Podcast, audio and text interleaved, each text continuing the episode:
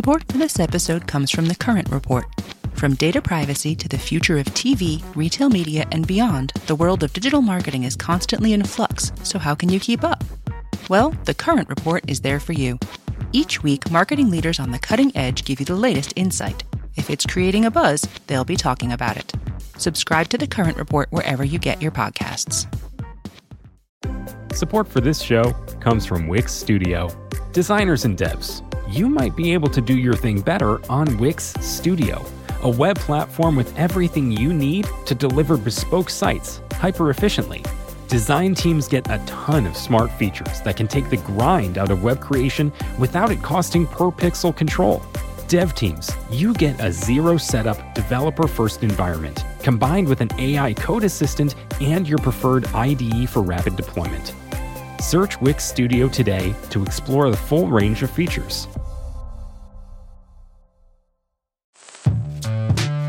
Hello, and welcome to Decoder. I'm Nilay Patel, editor in chief of The Verge, and Decoder is my show about big ideas and other problems.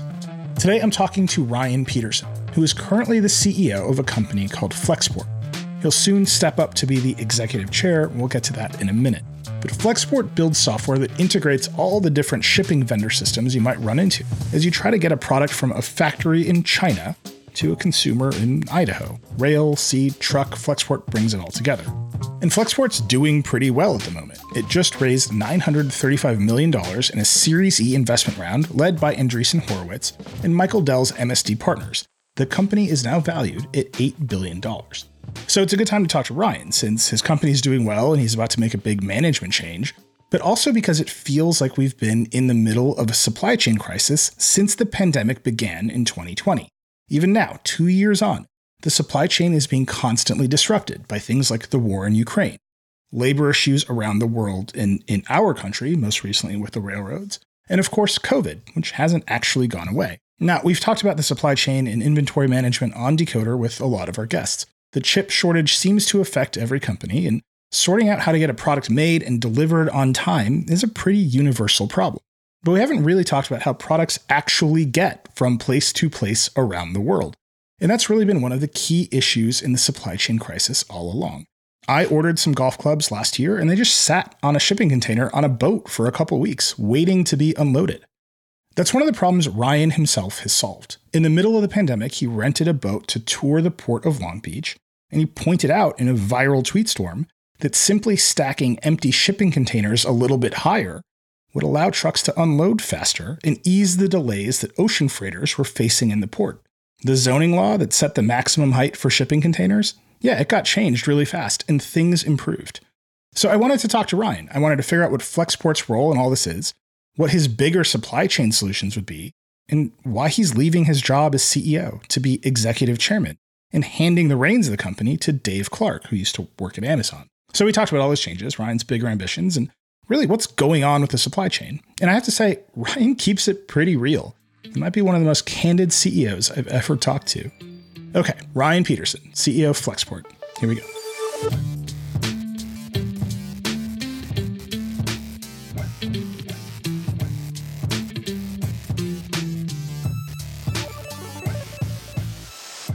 Ryan Petersen, you are the founder, the current CEO, and soon to be the executive chairman of Flexport. Welcome to Decoder. Thanks for having me on. There's a lot to talk about. There's a supply chain crisis, an infrastructure bill, you have a new org chart. But let's start at the beginning. What does Flexport do? Well, Flexport's a technology platform for global logistics. We make it easier to ship anything, anywhere, all over the world. That's the vision. We actually don't ship anything anywhere, and we don't go to every country. But uh, mostly, what we ship, we ship uh, containerized freight, so ocean freight, air freight, pretty much anything that's too big to fit in a FedEx truck or a UPS truck starts to be kind of like moving large quantities of can be consumer goods. We ship a lot of electronics, a lot of apparel. Now, but we, we're getting really diverse. We ship all kinds of stuff. And, and the core problem is that, you know, global trade is like one of the most important things in the world, the circulatory system for the world economy. It's a 47% of GDP is like trade, international trade. And yet it's still a nightmare to do. So we build technology to make this easier for companies, manage that process, give them visibility. Where's my stuff? when is it going to arrive? How much is it going to cost? How do we lower the costs of those transactions and make uh, make make the world a better place? All right, you started out by saying we don't ship anything, and then you said you shipped a bunch of things. We don't ship everything. Okay, that makes sense. Uh, but Flexport primarily makes software, right? You, you're not in the business of actually moving containers from place to place. It depends how you define things. So we do we make software, uh, but what our software does is connect companies that need to ship stuff with companies that have assets to move the things. And so you actually contract to ship things through Flexport. We've got rates for our ocean freight to ship anything between 112 countries.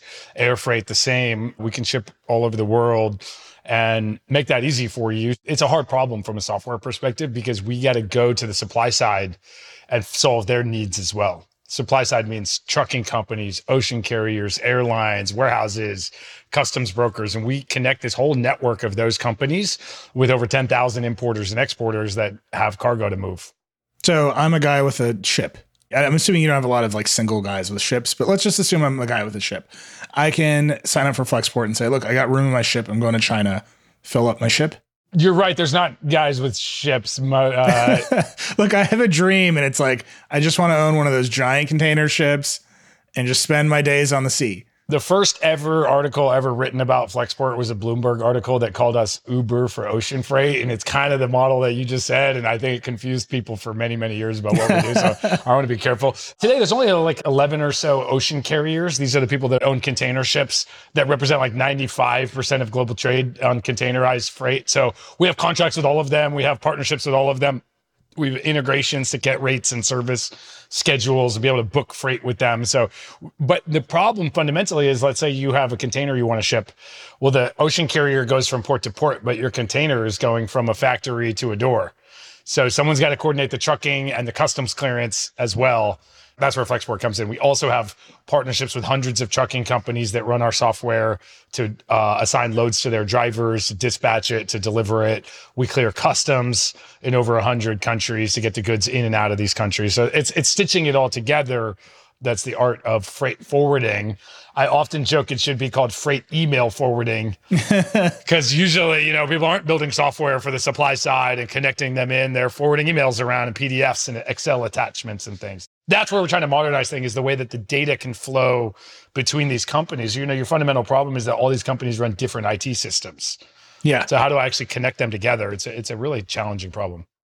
Yeah, this is kind of the first question I want to ask. This seems like the sort of idea where if you have some experience in this field, okay, I'm going to start my direct to consumer business. I'm going to get a factory in China to make hair dryers. They're going to send it to me. Suddenly, I've got to deal with how they're going to get to me and then how they're going to get to customers. So that's very challenging. And if you have an abstracted view of that, you might say, well, we should just build some software to standardize a bunch of these procedures, automate it, let me with a click of a mouse make the thing happen. But you actually have 11 different companies that are huge that probably don't want there to be a lower friction from switching between them. And you've got whatever number of trucking companies in however many countries, however many customs protocols and offices in however many countries. How on earth did you get them all to play ball with you? Well, we haven't got everybody. And uh, honestly, I, I think that if I'd known everything I know now, I wouldn't have done it it would have been sounded like impossible. You could never pull this off. And there's a helpful, naive optimism for a new founder charging into an industry that they don't know that much about to go like i'm going to solve all these problems. And like actually you can do more than you think you can. So it almost had to be an outsider to the industry to tackle it because an insider would have understood everything and been like it's not possible. Um, so what, what was the first win? Like when did you know it was going to work basically well, so even before I launched, so like I came at this from the customer perspective, almost exactly the scenario you're saying. I've got these hair dryers. In my case, it was motorcycles. It's imported buying motorcycles in Taiwan and in mainland China, a little bit in Brazil. We were buying these motorcycles and selling them, and we just kind of hated our freight forwarder. It's my older brother's company. I was working for him. hated our freight forwarder. You know, George Bernard Shaw says every profession is a conspiracy against the laity. and it's like freight forwarding is the poster child for that. They got all these code words and Viking English. Uh, he's like, what are you talking about? Just tell me how much it's going to cost. When is it going to arrive? What documents do I need? What do these documents mean? I said, hey, we should just build software to do this. Like, we can tell the person what the documents are. We can kind of have a w- wizard uh, TurboTax for importing, I might call it. Only after I got started, I realized, like, oh man, now I have to go contract freight from these ocean carriers and find truckers to deliver it and stuff. So I didn't understand all the problem that was actually there. But before I ever launched, I had this website. It was out there kind of offering it to see if people would want that service if it existed. And one day, uh, Saudi Aramco signed up for my website. it's like the Saudi national oil company, one of the biggest companies on earth. I was like, wait a minute. I thought I was like attracting Amazon merchants, like, you know, with your hair dryers trying to import. And next thing I know, I'm the biggest company in the world signing up. So I'm like, okay, if we could do the service, we make a lot of money. Like, well, everybody's going to, even the biggest company on earth wants to use us we don't ship oil to even to this day. So Saudi Aramco is not a customer, but the possibility is all there, you know? So you're like, okay, now we just have to learn how to do the business. And it's been the better part of a decade. That was in 2009. Um, now it's, you know, 13, 14 years, of just constant iteration, improvement to be able to do the job. And I still don't think we've solved it all at all. But, you know, starting a software company, uh, setting up a landing page, collect email addresses and seeing, I'm guessing it's like at SaudiAramco.com or whatever, right? Like that's one thing. That's like you validate the idea. Even building the software is like a lower lift than making this company. Did you have to go like knock on doors and say to some of the freight companies, hey, I need you to let me use your back end IT systems. I need an API in. Or were you saying, you know what, we'll just figure out how to read the PDFs and take it from there? A lot of chicken and egg problems had to be solved. Like they don't want your business until you're big and they're not going to give you any rates until you're big, like good freight rates.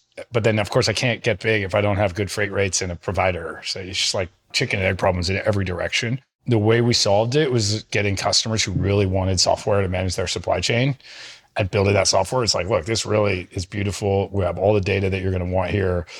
You have to ship with us for it to work. And they would be like, yeah, if you can get this price, then we'll ship with you these are actual conversations we'd have to have. And then we'd take that to the supply side and go, hey, uh, ocean carrier or other freight forwarder, if you can get this price, I'll bring you like the world's largest, uh, I don't know, whatever company, like somebody that's interested. I don't want to reveal customer names. I don't have permission to, but a big company would come on board, say, yeah, they'll, they want the software. They will ship with us. So we just have to get this price.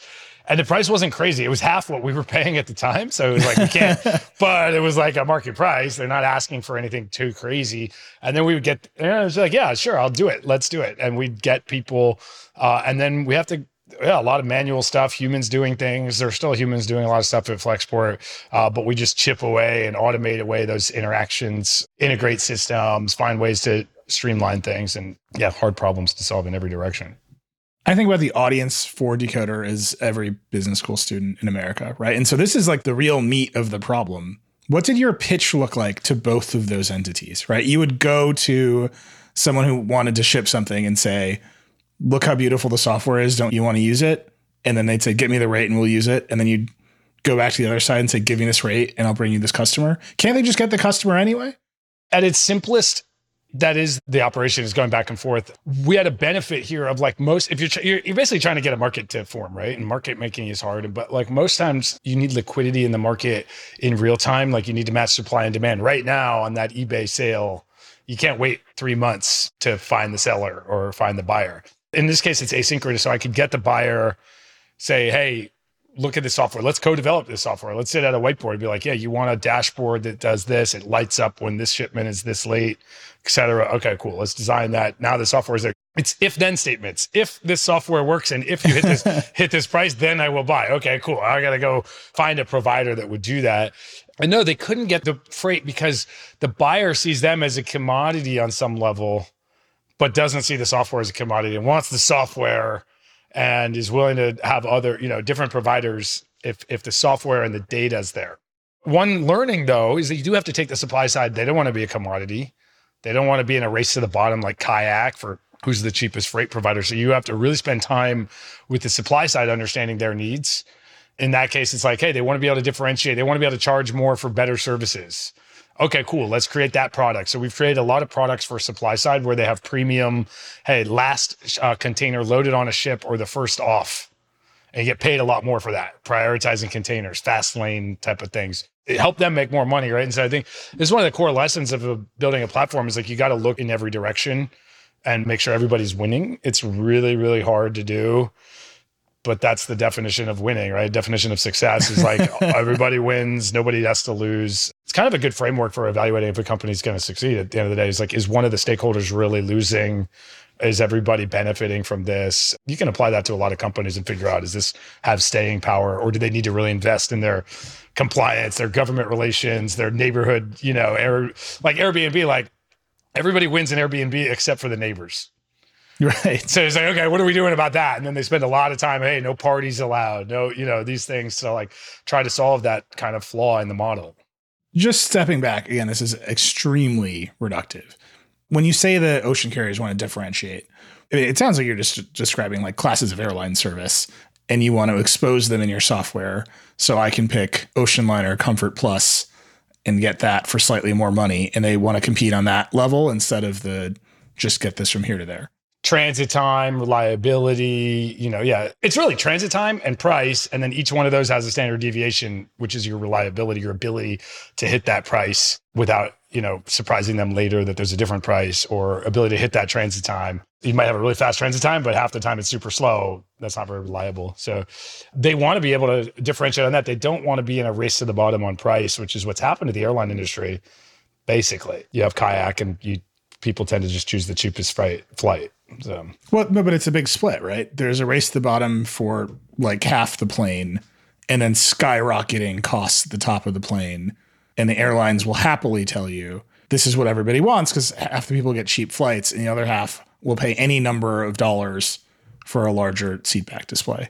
You know, we actually do a lot of air freight. It's interesting to talk to these companies and see that actually they're really, really sophisticated on yield management for the passenger, all the stuff that you're describing. And in the belly, they are 20 years behind. They're getting there. And actually, a lot of the same people have moved over from passenger side of the business over to the cargo and start optimizing and putting in yield management philosophies and processes and stuff. Um, but it's not there. Um, and the same is true for software. The airline industry was one of the first in the world to adopt computers way back in the 1950s. Way before the internet, they started using computers to do ticketing and stuff. And and by the 80s, still before the browser, but you had these online dial in systems for travel agents, and the databases couldn't keep up. And that's a big deal when you're selling a ticket. If you sell it twice, it was creating huge problems for them.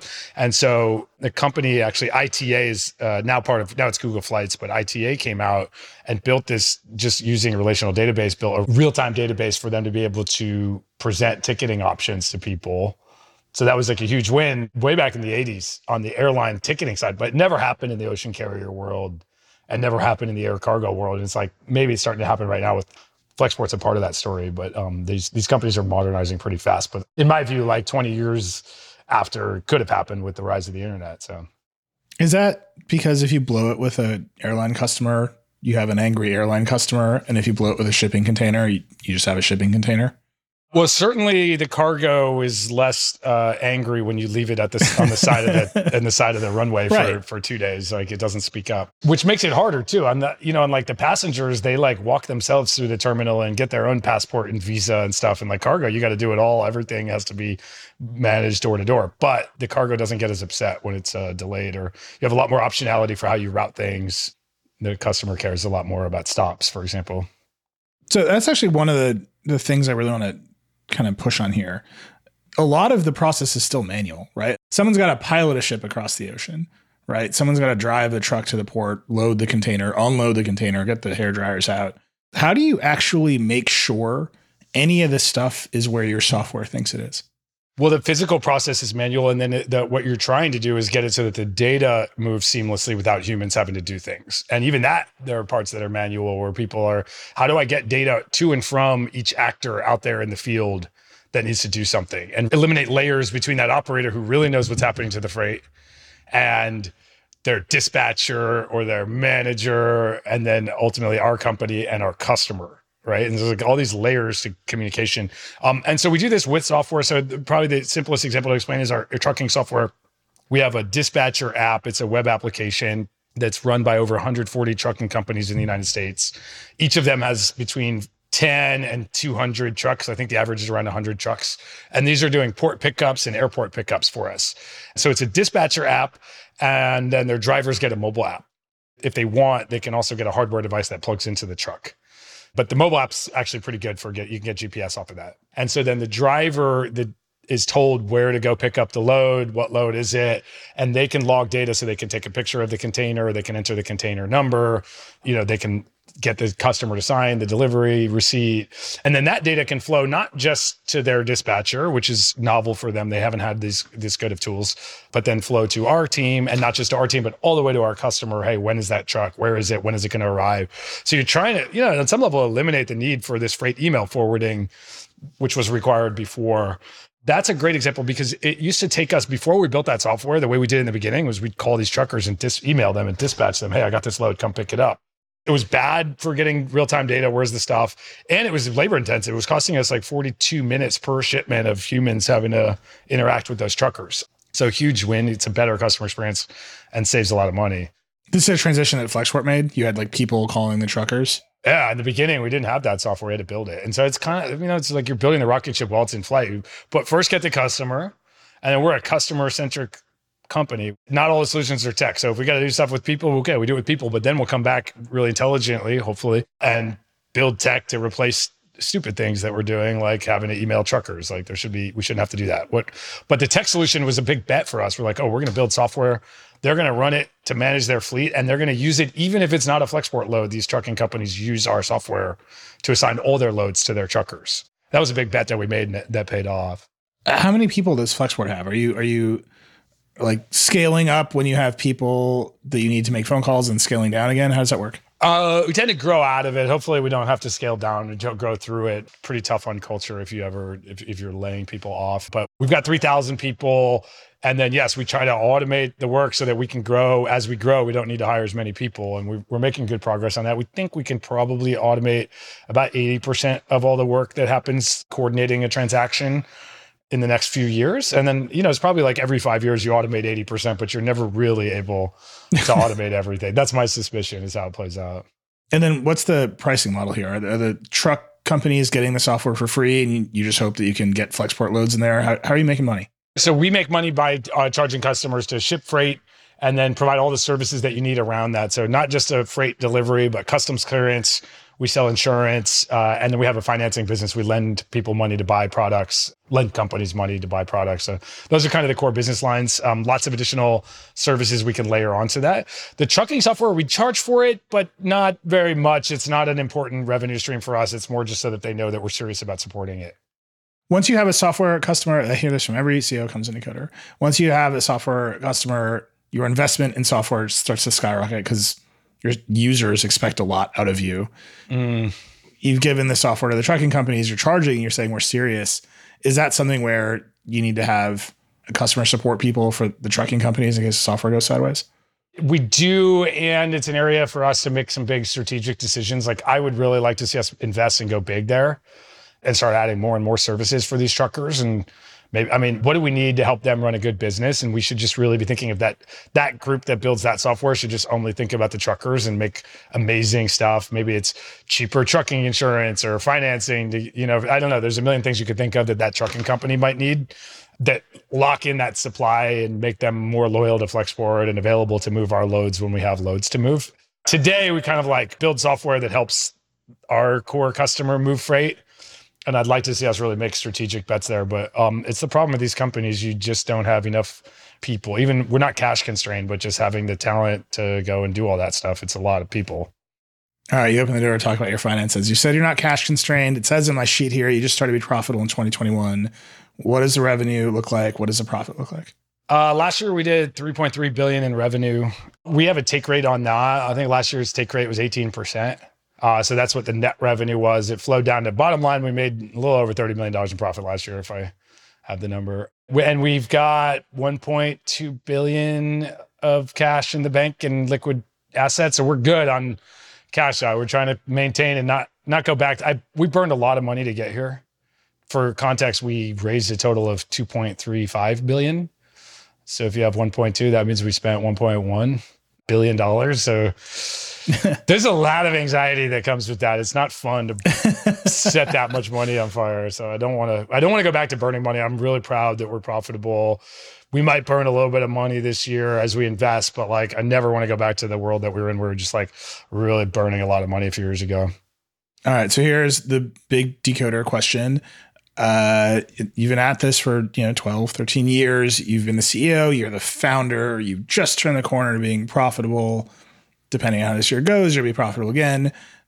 But actually, you just decided to stop being the CEO. You hired Dave Clark, who's from Amazon, to be the CEO, and you're going to move yourself up to executive chairman.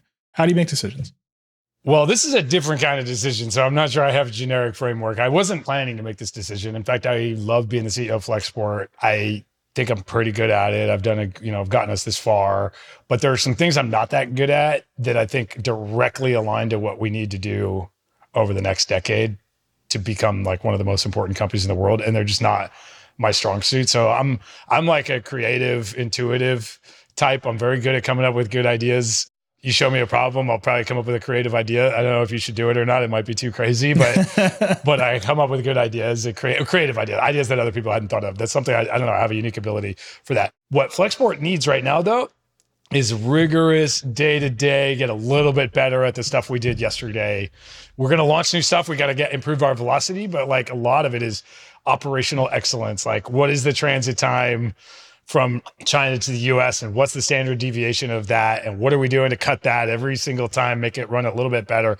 I, it's not my forte. I'm learning it really fast. I am finding it intellectually interesting but i'm having to learn on the job and it's like dave's got this like that's a back of his hand. He's uh, and can free us up to be more innovative and focused because if we're not good in the core operations and i think we have some real opportunities of improvement there you're just never going to be the world's most important logistics company and logistics platforms. So it was just like opportunistic. I was starting to look for a COO who could be my right hand to do that stuff. And then I like kind of caught a whale and found out Clark would be interested. And next thing you know, I looked at the org and was like, what should I own versus Dave?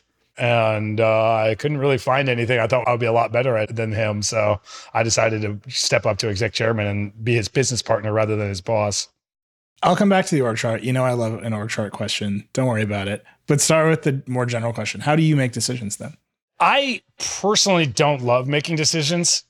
I think it's another area that Dave actually loves to make a decision. he hates to make a decision, you know, tomorrow that he could make today. And most decisions he's correct are like reversible, and so you don't have to think overthink things. Um, I'm like more consultative, want to hear other people's decisions, want to delegate, let other people make the decision it has served us quite well. We built a culture where like, hey, it's not all dependent on me. I don't make all the decisions, but it also slows us down because like a lot of times it's someone at the top just needs to make decisions so we can move faster. So I don't think I'm like the best decision maker on earth. I like other people to make decisions, and I'll uh, and uh, if you're smart, I'll trust you on the stuff. So.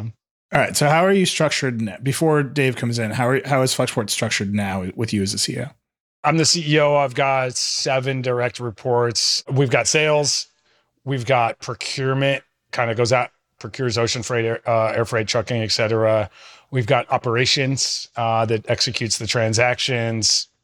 We've got account management and then a network optimization team. And those are kind of the core. And then there's a tech org that supports all of that. What each of those has teams has their goals, and there's a tech org that supports it. Uh, and then you kind of have governance layers, finance, people, legal, and compliance. Correct me if I'm wrong. So your tech org doesn't report to you. No, it does. CTO reports to me. Okay, so that's under the CTO, and and that he's. But he has teams that are kind of serving each of those functions uh, as they're paired up to make sure that we deliver like tools for the customer, tools for the supply side. A lot of supply side, some of it's like what I mentioned with the trucking uh, software. We have warehouse software. A lot of it's integrations into other IT systems. So there's a whole team that does integrations, an ecosystem team that connects our APIs with other with the rest of the world and then operations builds software for the operators. And then just in terms of where your headcount is, you have 3,000 people. I'm always curious. Is that mostly software people? It seems like every software company is just an escalating amount of software people. Uh, I wish we had more. Um, we've got a little bit less than 600 people making software out of the 3,000. Call it 20% or so. Um, then uh, a lot of sales and account management and then a huge amount of operations like people who are coordinating these shipments clearing customs doing data entry. You know we still have to ingest a lot of docs. We've built a lot of great optical character recognition tech that does machine learning and ingests documents but there's humans that have to review these things. Compliance is super important to make sure that you're filing the correct documents that customs needs so there's large teams that do that work too and then you'd be surprised how many people end up working in finance, HR, et cetera, when your company gets big. And so, do you sell like a, a clearance time? Are you like, look, we guarantee that our team will knock out this customs compliance in 48 hours? Yeah, we have SLAs for all these things. This is where, you know, I don't think we're good enough right now to do that. But that is 100% what all the teams are building towards and measuring it and saying, hey, what's our P90 transit to P95 transit time? What's a P95 transit time? Sorry, P95 is like uh, 5% of shipments will be worse than this. Okay. You know, 95% of shipments achieve this metric of transit time on this lane. And what we want to get to is where we sell uh, deferred freight that's cheap but unreliable might go really fast, might go really slow, but it's cheaper. Standard and then kind of premium or even express freight where you're paying a lot more for transit time. Last couple years have been really hard, man. Like very, very hard to guarantee anything when there's a, you know, a 40 day backlog at the port of Long Beach and stuff. So, but we're putting in the systems and building towards that vision where you're really selling differentiated services. You're allowing people to pay more to move inventory they really care about, pay less for the stuff that doesn't need to get there on time and give that kind of logistics industry hasn't really had this. You see it in parcel, uh, but you don't see it in freight. Parcel, like you FedEx, you pay you know one price for overnight, a different price for two day, and a different price for five day. But in the freight world, haven't had as much distinction. So that's what we're building towards. And that's because FedEx is just end to end, right? They control their whole network and they can just do whatever they want. That's right. They own it door to door, um, or maybe there's one handoff to another local company in a different country, but it's basically one IT system, scanners the whole way. You kind of control the network. The planes are running on a schedule. That plane's flying whether or not you move your parcel. In freight, like that truck's not driving if you don't ship the freight, right? It's just different. It's harder to predict things. You don't own the assets. You can't schedule them so you're building lots more heuristic and machine learning models to say, hey, we think this ship is going to arrive. And what we found is that our machine learning is really, really working on the estimates of when ships will arrive, for example. And we're better now at knowing when the ship's going to arrive than the company. Their own schedule they publish, we're more accurate by using satellites and machine learning and, and estimating when the ship will arrive. So we're getting we're getting there. I want to talk about ships, and I definitely want to talk about the Port of Long Beach. But uh, last question, just the org stuff. So Dave's going to come in. He's the new CEO. If he's like, this org chart is dumb, I'm blowing it up. Are you going to let him as the founder and now the executive chairman?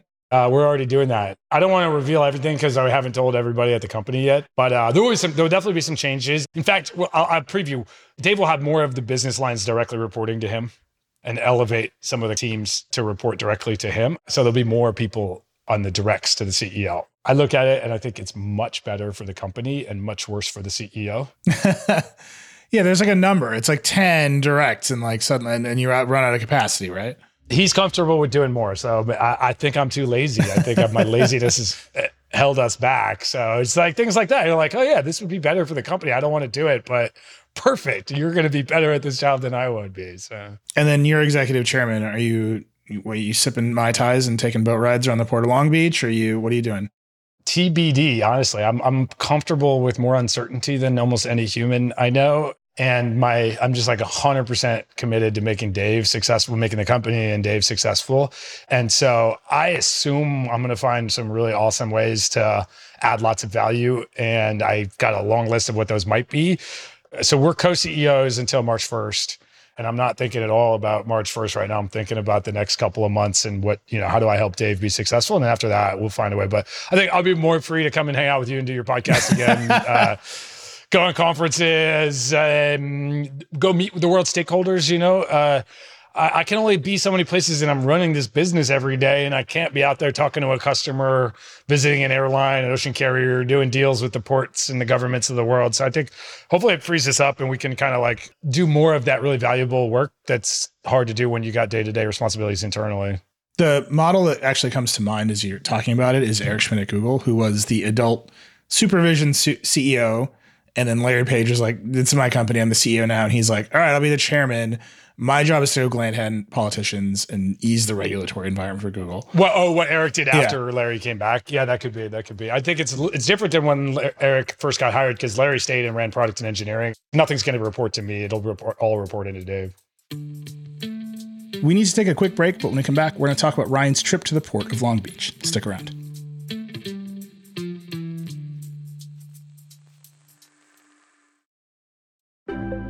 Support for this show comes from Wix Studio.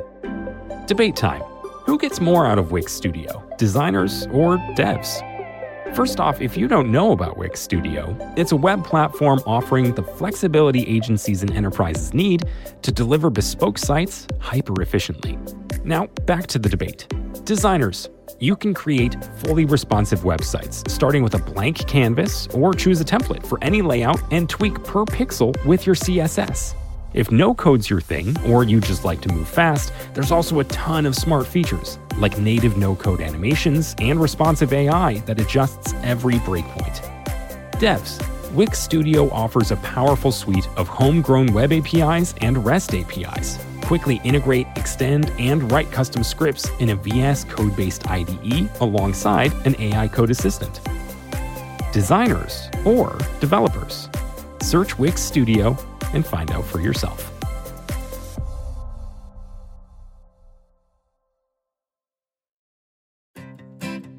Support for this show comes from Slack. You're a growing business and you can't afford to slow down.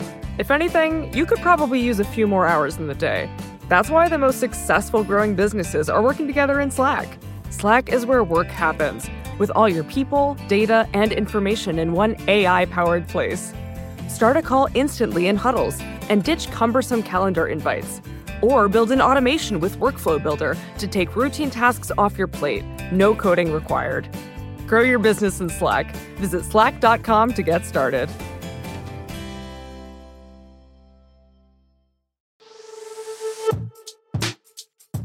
We're back with Flexport CEO Ryan Petersen.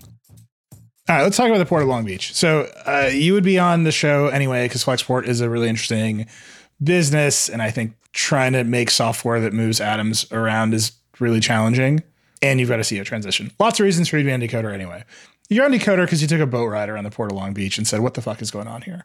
Like, let's be honest. Like, blew your profile up, and literally the thing that stuck to me was you're like, just stack them four high instead of two high and like we'll ease the supply chain crisis. And then they did it and it worked. Tell me about that because a software CEO doesn't usually go and like look at the atoms and say we're organizing the atoms wrong. How did that happen?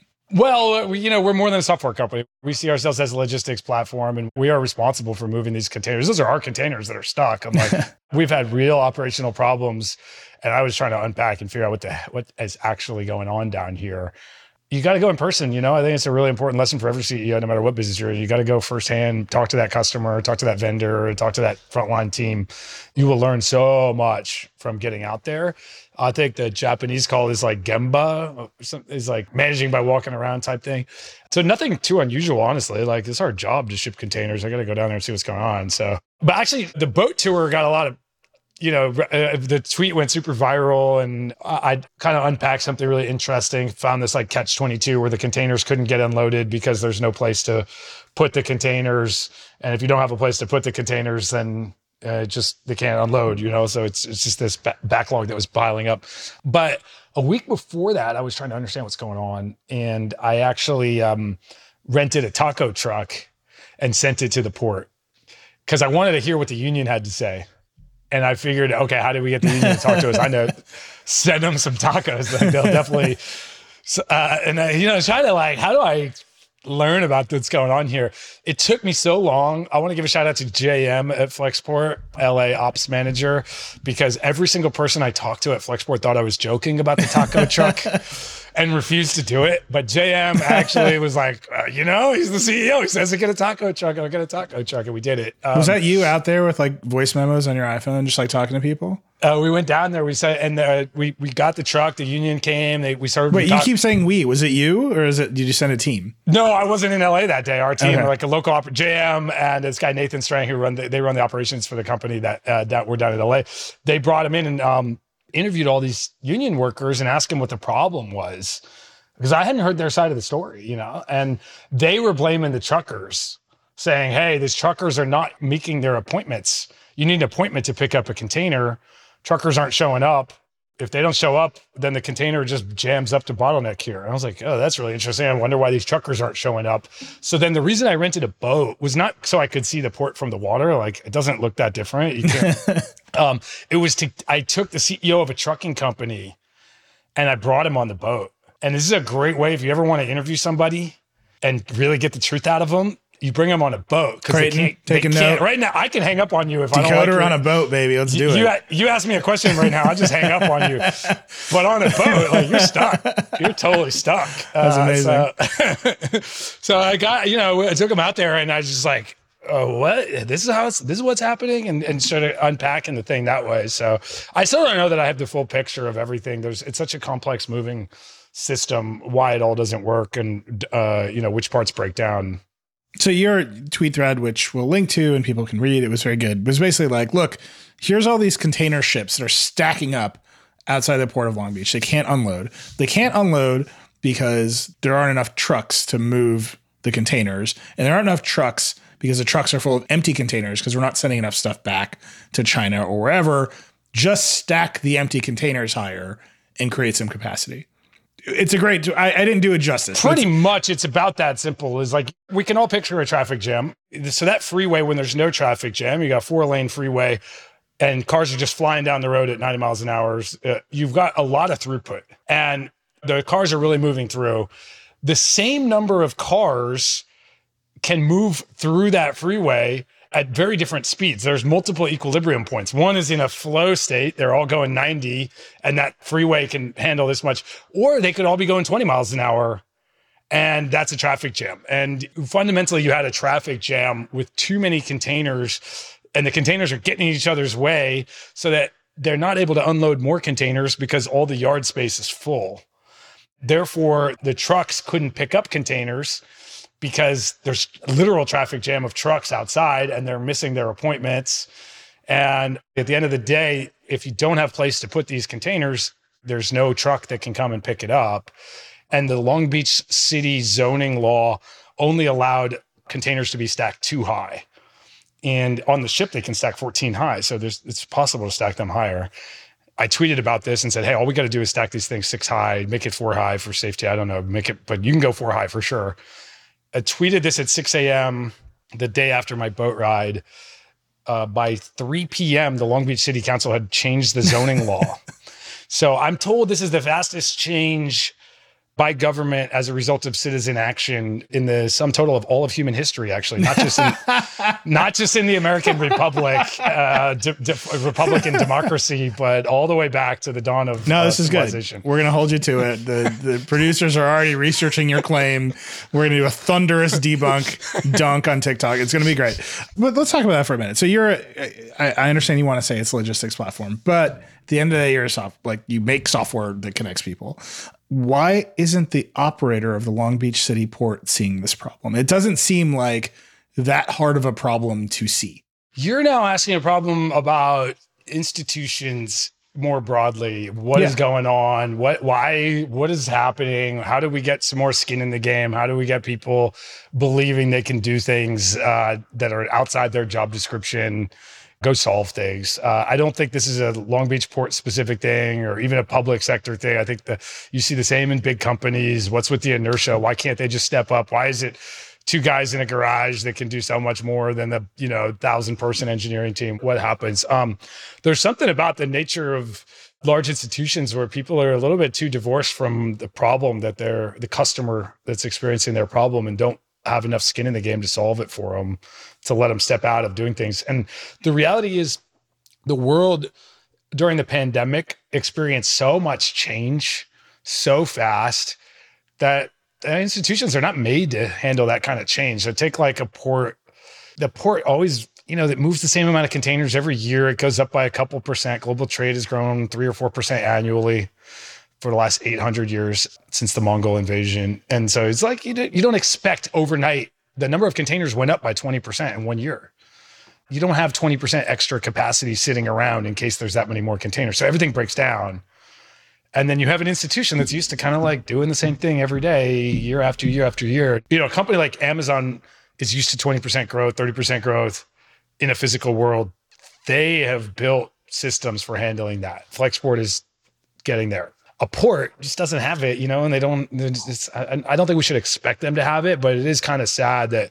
I'll give you another example. Um, when the pandemic hit and we saw there's not enough masks in our hospitals, I found that to be totally unacceptable. Like at a civilization level, we owe this to our first responders, to our doctors. If they don't, if you ask me to go in there with a mask with some weird disease that no one knows anything about that might kill me, and I don't have a mask, I just got to serve these patients. Like these are real heroes that were willing to do it.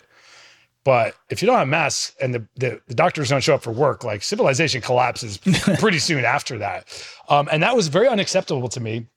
And I rallied a team at Flexport and we stepped up. And, you know, a big part of why there weren't enough masks is all the world's airplanes were grounded during the pandemic. They're not really flying to China. And 50% of the world's air freight flies in the belly of passenger planes.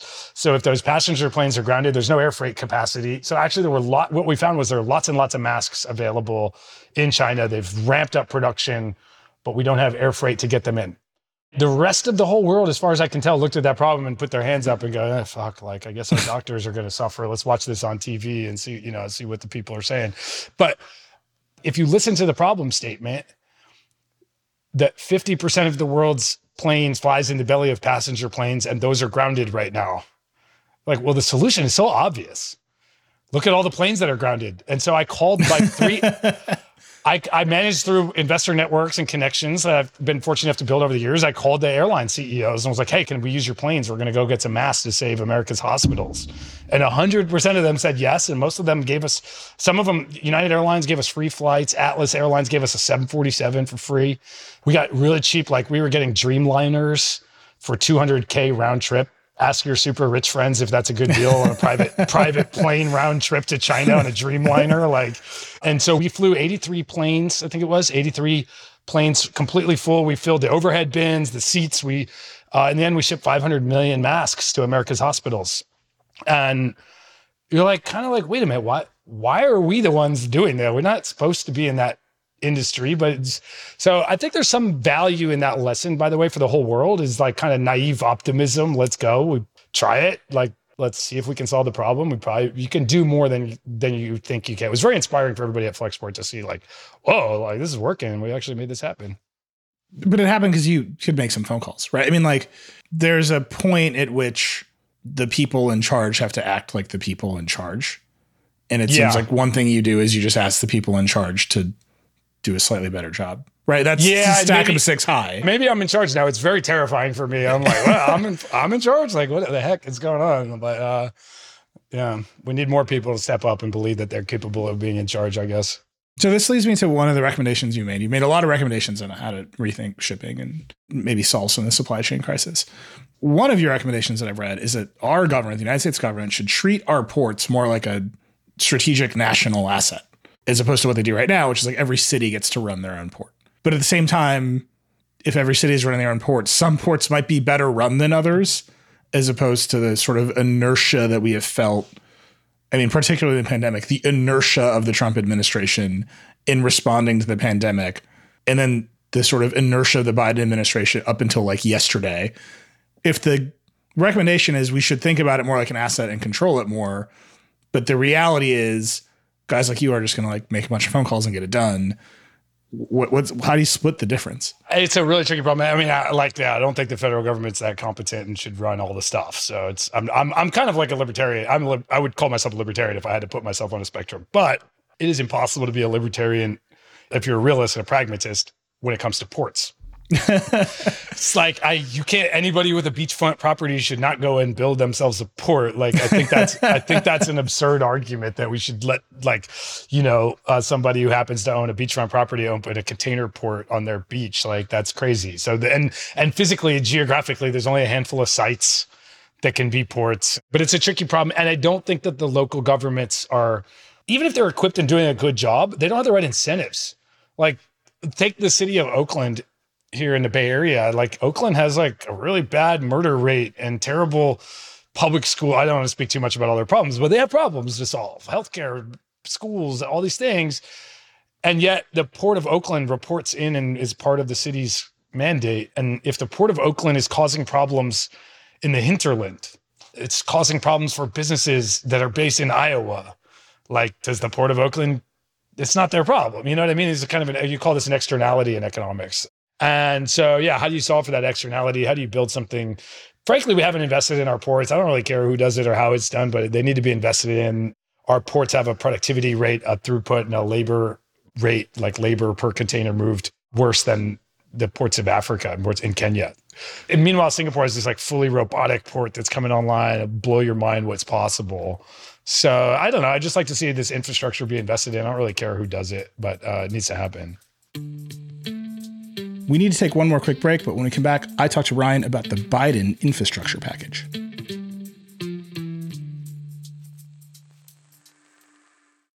Hey, it's Ryan Reynolds, and I'm here with Keith, co star of my upcoming film, If, only in theaters, May 17th. Do you want to tell people the big news? All right, I'll do it. Sign up now and you'll get unlimited for $15 a month in six months of Paramount Plus Essential Plan on us. Mintmobile.com slash switch. Upfront payment of $45 equivalent to $15 per month. Unlimited over 40 gigabytes per month. Face lower speeds. Videos at 480p. Active Mint customers by 531.24 get six months of Paramount Plus Essential Plan. Auto renews after six months. Offer ends May 31st, 2024. Separate Paramount Plus registration required. Terms and conditions apply if rated PG.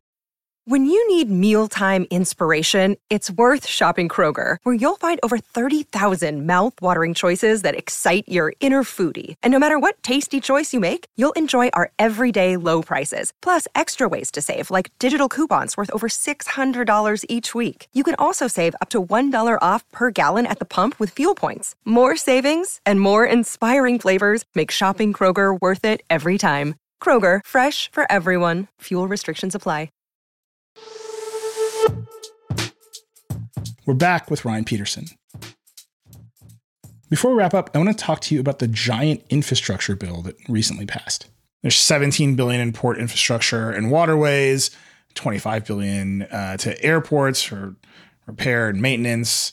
As with everything Biden administration, there's a heavy push towards uh, carbon neutral technologies, climate, electrification. Did you see that package come through and think, okay, this is a first step to solving the problem? I don't think it's going to do anything personally. I don't know enough about government, but I looked at the port stuff in there and I couldn't find out where they were going to. It's kind of the way it works is like they send money down to the states and then the states have to like commission studies. And I think by the time it gets to putting a shovel in the ground to build a new port, zero dollars will be spent. That's my working assumption. And I'll tell you, I'll tell That's you very why. much the libertarian in you. But go I, ahead. well, I'll, t- I'll tell you why. So we've had all these backlogs, famously, right? Hundreds of ships waiting off the coast, et cetera.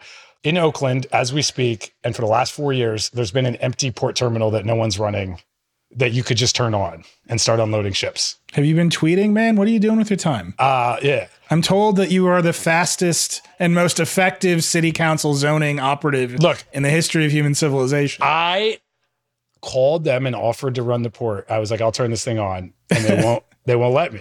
Uh, now I wasn't serious. I think it would be bad business, and I wasn't sure I really wanted to do it. But I was experimenting and seeing what's possible, pushing the the boundaries of the simulation. They're not interested. Now, look, I don't actually want to run the port. I was mostly just figuring stuff out, so maybe they didn't take me seriously or something. But like, why aren't we turning on this port? What's going on? and you haven't been able to find an answer. Is 17 billion. It's not like we don't have money. Like, if you want 17 billion to improve ports, like start with the one that's right there that's not working. All right, Let's let's, say, it. Look, you're not the CEO anymore. Let's say Biden appoints you port king of America when you have absolute authority. What are your moves? fundamentally, the ports have a very difficult relationship with their labor. The union is very highly paid and very brittle. I, getting paid a lot doesn't bother me. I think that's fine, uh, but they they're very brittle in terms of who will do what and how their work structure works. For example, the way that it works today is that a, a port terminal operator, this private company who leases the land from the government, uh, leases the port terminal, will say to the union, I need this many workers tomorrow. And like, I need 2,000 workers tomorrow. The union furnishes 2,000 workers. They only do it one day at a time. So they say each day how many workers they need the next day. And then the union provides that many workers, different people every day, no team structure, no like management process, no ability to go like, do you know how to operate this machine? Have you been trained on it? Like, I'm your manager every day. We're gonna. Here's how we did yesterday. They're the metrics. Here's how we're, you know, how we're gonna get a little bit better today. This is what we're gonna work on. Like, kind of the fundamentals of running an operation is like, how did we do yesterday? What are we gonna do better today? They don't do any of that. And so I think you have to, from a starting point, if I'm the czar, which comes from Caesar, I'm in charge. I would do a big buyout and take care of the union. I don't want politics. I like. I there's good reasons for these the, the unions have done a lot for the world, uh, getting us the weekend and all this stuff. So like, no, I don't mean to be disrespectful, but we got to go forward. We need we need technology. The union doesn't want it. We need safety. We need all these uh, efficiency, robotics, and all this stuff. So let's we're the we're the czar. So we have infinite money. We're going to buy them out of their contract, take care of them. Maybe not take care of their kids and their grandkids the way the current system works, but you're gonna we're, you're all getting a retirement package and going home, and now we're free to run this thing like a well-oiled machine with fully robotic. Let's go invest in awesome robots. Where's the Giga Crane? You know, like it, we still unload these ships one container at a time. There's got to be a better design. Like, can't we get like a hundred containers and just grab a carousel, like a ski lift that comes and grabs a container every second? Maybe a Pez dispenser, some design. We flip the ship upside down. A Pez dispenser flip the ship upside down and dump all the containers out. I don't know. There's there are let's go, man. We we this idea this invent this current system was invented in the 1960s. Like we got to have better ways to unload these ships um, faster. So there's a lot to be done there, but it's a like government scale project and infrastructure. To, you know, even buying out the union is probably like a 10 billion dollar proposition. Um, I mean, I understand why you'd want to buy out a union, right? You just want to clean the slate, start over, build a new structure, hire people who are bought into that structure, and take care of them. Like, I don't, I want to get out of the fight, you know, like because they're not going away if you just say, "Hey, we can't, we can't work like this." So. Well, sure, but I'll just like throw some other examples at you. First of all, I manage the unionized newsroom. Like we we have open conversations with our union here. All right, all right. But it's tiny. It's a much tinier uh, group of people. We, there's a lot of relationships there. That's different. Car makers, right? most of the car makers in America are radically reinventing themselves as EV manufacturers. And I'll just point to Ford. Ford every time Ford announces a new electric vehicle, they've got the UAW standing next to them, being like, "We're very excited about this transformation and this new factory with more robots in it." Right, and they've managed to close that gap. Yeah, why is that? Why? What is it? How do they get them interested in robots? I, I, I don't know, but I, that's like, I, guess that's what I'm asking you. Like, is the bottleneck actually uh, labor force that seems disinterested or protective, or is it that you, like people are just not inventing enough stuff that captures the imagination that gets people to buy it? That's entirely possible. And by the way, the union agreed to do containerization, which was the probably a much bigger change than what we'd be proposing going forward, right? It's like there used to be that backbreaking work of unloading these ships by hand. Uh, and then we switched to containers and they eventually embraced it. They fought it for a long time and embraced it eventually.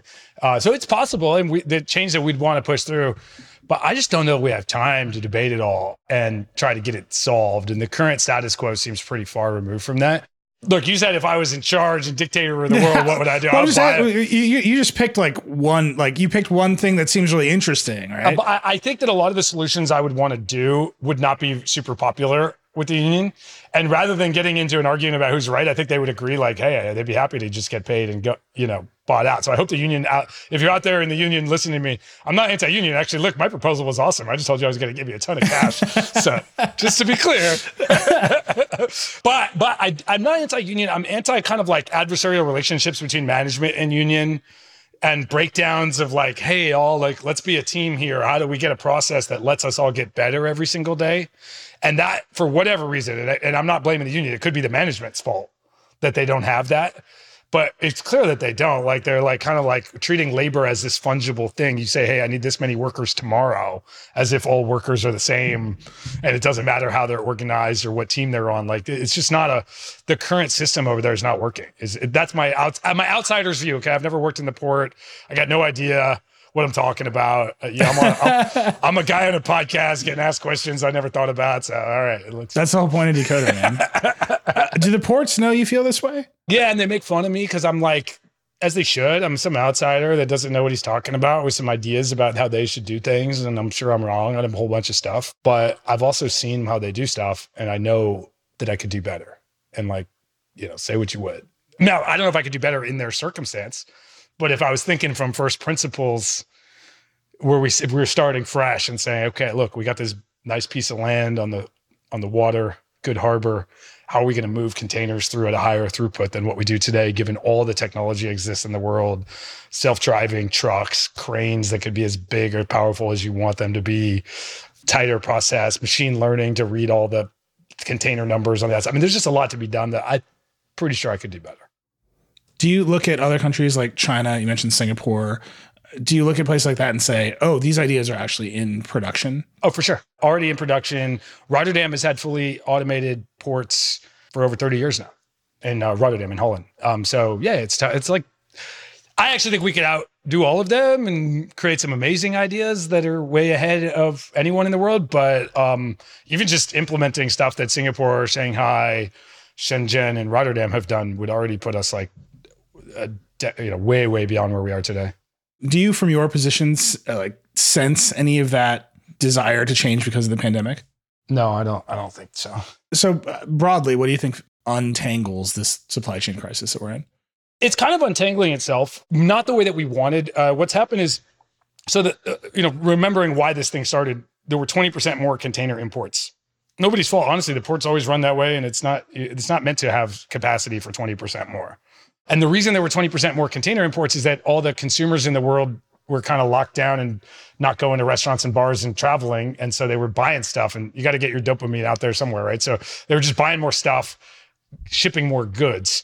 Well, that's changing back really, really fast. People are going out, travel is booming right now, restaurants and bars are booming, hotels are booming. So the volume of goods has come down really, really fast and the bottlenecks are unblocking themselves, not through anybody improving the port operations or uh, any of the other bottlenecks. It's just there's less stuff shipping. Um, not what we really wanted. Us in the freight industry, we want to see more stuff getting shipped all the time and more volumes. We'd rather that we're like, oh, we were able to dig ourselves out by upgrading our operations, but actually, it's just uh, the economy's shift, shifted back to where it was. So.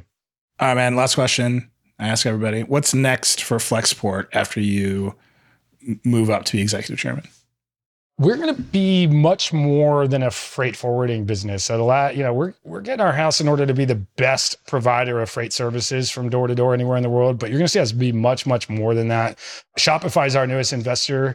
We're building a lot of really cool stuff for e-commerce to connect direct all the way to consumers' doors through the Shopify ecosystem, and we'll be partnering with more awesome companies to get in front of customer stores.